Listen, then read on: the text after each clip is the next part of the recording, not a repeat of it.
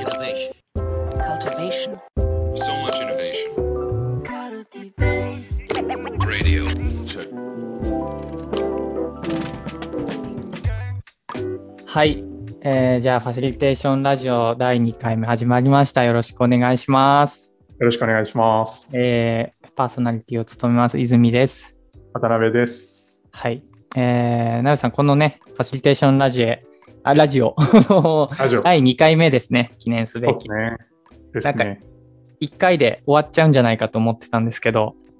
続けさせていただきました。ありがたい、本当にあり。がたい。うんあの、ま、もともと目的としてはね、あの、ま、マネジメントラジオとかデザインラジオとかもある中で、これはあの、ファシリテーションっていうところに注目をして、ま、人の、あの、創造性を引き出すような、こう、ファシリテーターとして、活躍していくにはどうすればいいんだっていう知見を、ま、現役のファシリテーターである僕らがですね、ま、実践を起点に、あの語り合っていくっていうような、ま、そういう、えラジオになってるんですけど、1回目は、あのま、ファシリテーターとして上がらないコツっていうので、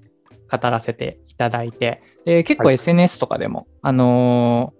リツイートしてもらえたり、あのー反応をいただけて、すごい嬉しかったなと、えー思ってるんですけど、僕、連絡あんまり取ってなかった友達から、言いたよって急に連絡来ました。あ、嬉しい、それ。嬉しいですよね。えななんて言ってました？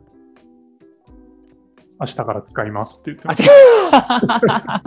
た。あ それ嬉しいですね。確かにね。うん。あの、僕も、あの、昔の後輩から、あの、聞きましたよって言って、すごい、あの、今の問題意識とバッチリでしたって。でも、あの、ヒロさん、カチコチでしたねって言われて、ちょっと僕ら硬かったですよね。上がらない話をするとか言いながら。そうそうそう、二人とも上がってたっていう。恥ずかしい話なんだが。うん。でもあの結構そのファシリテーション、ファシリテーターが上がってると、こう、場にいる人たちもちょっと緊張させてしまったり、あの、まあ、さっきバーが、あの、カチコチって言いましたけど、なんかカチコチになっちゃったりとか、そういうことありますよね。ありますね。うなんか、前回はそのファシリテーター自身が上がらないためにっていう話をしたと思うんですけど、うん。なんかあの同時に僕らこう考え、まあ、考えなきゃいけないというかあの考えてるのは、まあ、いかにその場に集ったあの人たちがこう、まあ、自然体でというかあのいつものこう自分通りその場にいられるのかみたいなところをあの実現するためにあの考えているっていうところはやっぱありますよね。うん。結構そのためにやってることいろいろあるなと思ってて、で、今回のね、ちょっとあの、メイントピックとして取り上げたいなと思ってるのが、あの、イントロダクションの話ですね。イントロダクション来ましたね。イントロダクションですよ。あのーこれもともとあのー旧ミミクリデザイン時代に、えっ、と、あの、代表の安西さんと、あとあの、あまあ青木青木さんっていう研究者の方で、あの、ワークショップ実践者のファシリテーションにおける困難さの認識っていう、あの、論文を出したことがあるんですよね。うんで、それは、まあ、あの、まあ、ワークショップの実践者、いろんなね、あの、経験年数の人たち、かつ、まあ、いろんな領域でやされてる方々が、あの、ワークショップの、えっ、と、それこそ、ど、どこの部分に困難さを抱えてるかっていうのを調べた研究なんですけど、これ、すごい面白かったのが、あの、それこそ、まあ、冒頭のイントロダクションから何かこう、情報をインプットしていく知る活動があって、で、メインのワークとか対話とか議論の時間のこう、作る活動、で、最後のまとめみたいな。で、まあ、あと事前準備みたいなのがあったときに、結構初心者の方々は、あの、メインのパートの部分に結構困難さを抱えてるんだけども、熟達者になればなるほど、イントロダクションの方に、とか、事前準備の方に、こう、困難さとか重要性を感じてるっていうのが結構きっぱり分かれた研究があって、でそれすごい面白いなと思ってて。なんか、なあのななんでそもそも熟達者ってイントロダクション重視するんだっけって、で、これワークショップだけじゃなくて結構会議ファシリテーションでも同じこと言えるなと思ってて、なんかその辺少しなべさんと話していけると面白いなと思ってます、今日。そうですね。うん。なんか今言ったところのその、まあ、メインの活動っていうのは、まあ、ワークショップであればその中心の活動になるというかあの一番そのなんていうんですかねこう中心になる活動のことを指しているしこうミーティングとかだとあのメインになるこう議題を話す時間っていうような感じだと思うんですけど、まあ、当然そこが重要だっていう前提はありつつも、ただこう熟達者の人たちは、そのそれ以前の時間ですよね、こうイントロダクションの時間とか、その、まあ、事前の準備の時間っていうののこう重要視を言っているっていうところで、で結構なんかそのじゃあイントロダクションの時間にあのどんなことが起きているのかとかこうあのその時間にどんな意味があるのかっていうところをから考えていけるといいのかなと思っていて、うん。こう一般的な解釈というかとしてはこう空気作りをするとかうん。あとはその場への動機づけをするっていうようなところがあると思うんですけど、うん。なんか泉さんこのあたりどんなふうに考えてるとかあります？そうですね。やっぱりその、僕もワークショップとか会議やるときって、あの、当日のメインワークとか、なんかその辺のファシリテーションどうしようかなっていうところも、まあもちろん考えるんだけども、やっぱ一番使うのは、イントロダクションでどういうストーリーテリングで話すかってことをすごい考えるんですよね。うんうんで、大前提、その、やっぱりイントロダクションの中で、あの、その会議だったり、ワークショップの中で、あの、何をどうやるのかっていう、what と how のことももちろん伝えるんですけど、でも、あの、こういう議題を、それこそ何分間で、こういうふうに考えてください。どうぞ。だけだと、あの、参加者からすると、なんか、やることは分かったんだけど、それなんでやらなきゃいけないの？っていう、なんか目的の部分に、こう、ハテナが浮かんじゃったり、あとはなんか、なんか分かるんだけど言ってることは、あんまりなんかやる気しないんだよな、みたいな。うんワクワクしないんだよなっていう状況だと、やっぱその後のワークに結構影響出るので、はいはいだからやっぱ重要なのは、なぜ、この場の目的は何なのかっていうところと、うんあのーその目的を達成していくことに、なんか僕らがどういうところにこう、一緒にやっていきたいと思ってて、なんかどういうワクワクすることが待ってるのかみたいな。なんかそれをやっていく目的だったり目標を達成していくために、今回はこういう議題だったり問いを、こういうその方法でちょっと一緒にやっていきたいと思ってるっていう、なんかそこのの流れをこう論理的にも分かるように、かつその感情的にも動機づけられるようにっていう、そこの設計すごい大事だなって思ってますね。確かにそうですよね。なんか、あのーまあ、同じことをこう繰り返す感じにもなるんですけど、こうイントロの部分でやっぱり一番重要なのって、これからどんなことをやるのかだったりとか、この場がそのどういう意味を意味や目的を持ってるのかっていうところを目線合わせするっていうところで、あのそこはこう必ずやらなきゃいけないところっていう前提はあると思うんですけど、うん、いやなんかシンプルにそれだけ伝えればいい場になるのかっていうと、それは意外とそうでもないみたいなところが結構難しいところってことですよね。うん、なんかこう一つのこう切り口として、そのファシリテーターが持っておくといいスタンスうん、として、そのまあ、これから始まるその時間と空間がある種こういつもとちょっと違うような非日常性があるあの場になるようだったりとか、そのここに集った人たちがこうコラボレーションできるような共同性が重視される場であるようだとかあとはその、まあ、普段いろんな立場の人がいると思うんだけれどこの場に集った人たちはこうフラットな関係を持って民主的にやってボトムアップ的にやっていこうよとかあとはその答えがないものを探求する実験的なマインドでやっていこうよとかやっぱそういう部分がきちんとこう伝わるっていうのが重要だったりするのかなっていうふうに思うんですけど、うんうんうん。このあたり、泉さんどうですかね？いや、すごい大事だなって思って、なんかやっぱりその結構やっぱ、あの、ファシリテーターってイントロダクションで参加者の方々にモードを変えていただく、なんかし、ために結構工夫をしているなって思って、うん。なべさんが今言ってくれたようなやつも、なんかその、あの、その会議のグランドルールとか、あとそのエチケットとか、あアティチュードとか、いろんな言い方しますけど、ここの場は普段の場とはどう違って、どういう振る舞いをみんなでしていきたいのか、みたいなのを結構明確に伝えるなって思ってて、うん。なんか、ファシリテーターって、あのまあ、講義の意味で言ったら、こう、集団の目的達成をこう支援していく人、促進していく人じゃないですか。はい。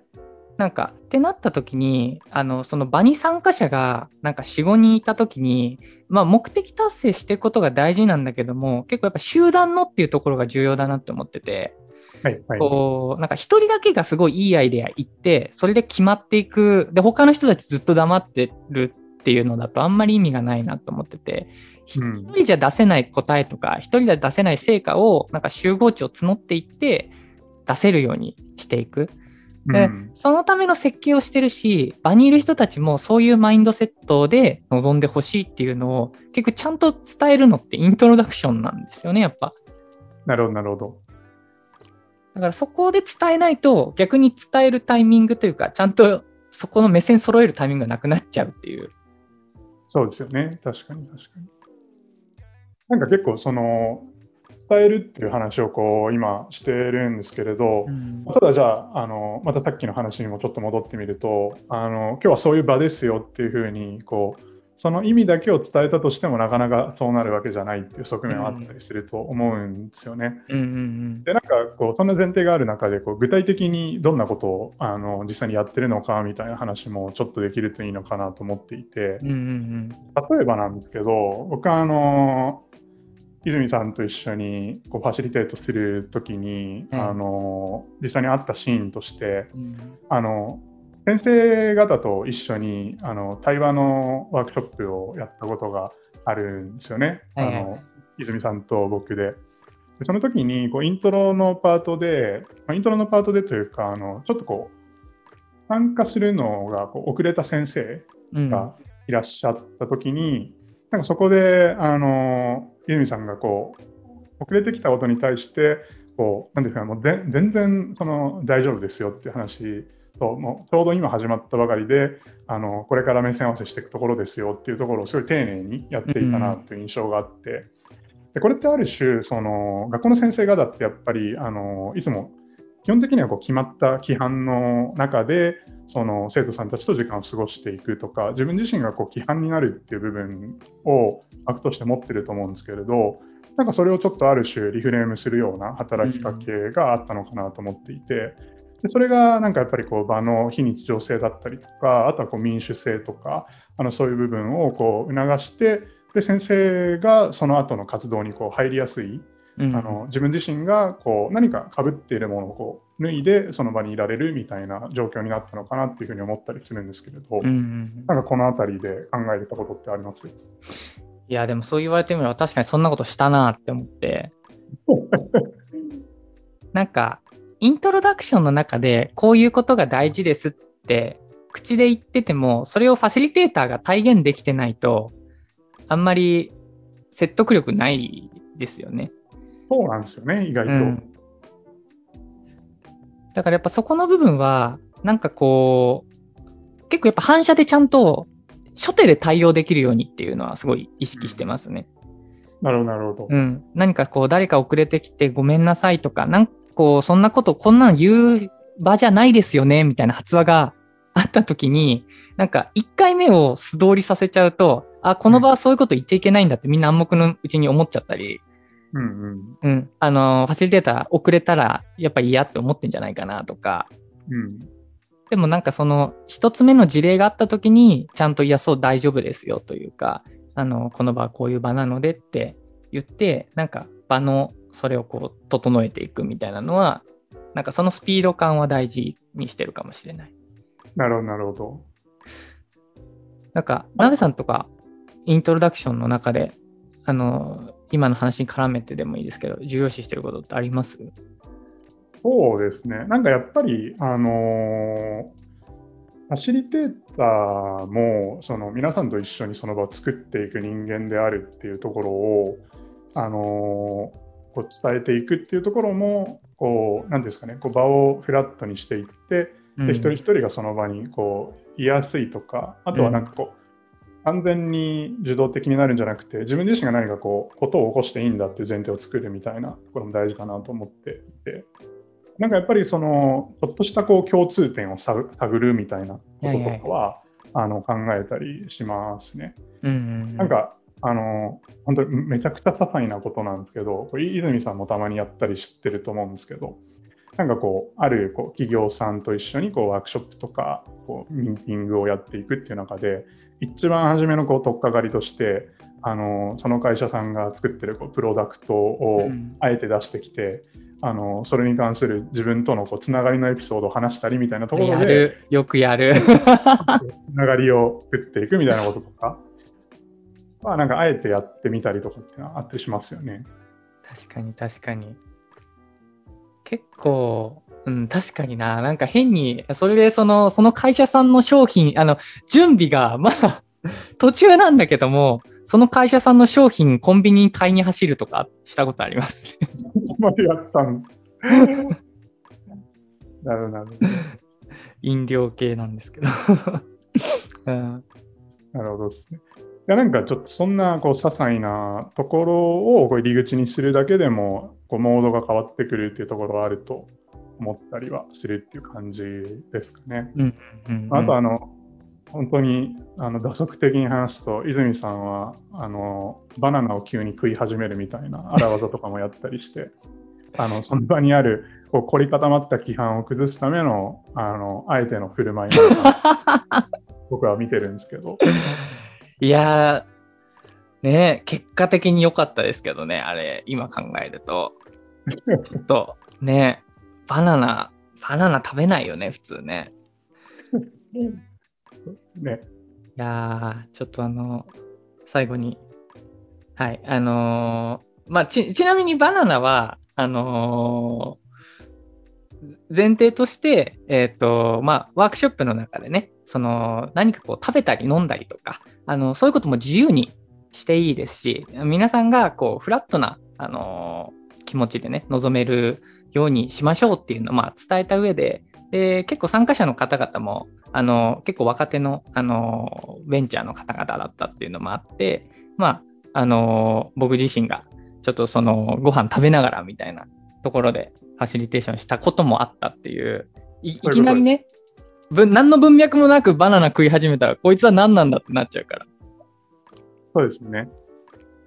まあなので、あの、当然、なんかこう、いつもと違うことをただやればいいとか、その、無理やり相手の文脈に合わせればいいみたいな話ではないっていうところは、もちろんあると思うんですけれど、まあ、改めて今回、そのちょっとこう話してきた、あの、冒頭の方に戻ると、やっぱりこう、イントロのパートでですね、こう、場が始まるスタート時点で、そのこう、まあ、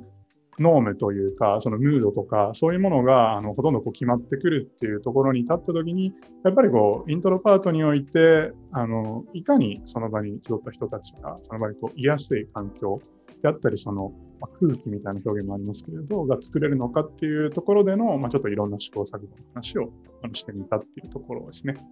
ありがとうございます、なべさん。そんな感じでね、あのーちょっと、あの、時間も長くなってきたので、一旦この辺で第2回目は終わっていこうかなと思います。はい。あのーすごい、まあ、今回はイントロダクションっていうテーマでやったんですけど、あの、他にもいろいろ語りたいテーマもありますし、あの、こういうテーマでちょっといろいろ語ってほしいとかがあれば、あの、ぜひ、あの、気軽にね、コメントとかいただけると嬉しいので、よろしくお願いします。よろしくお願いします。はいじゃあ、あのー皆さん聞いていただいてありがとうございました。2回目はこれで終わっていきたいと思います。ありがとうございました。ありがとうございました。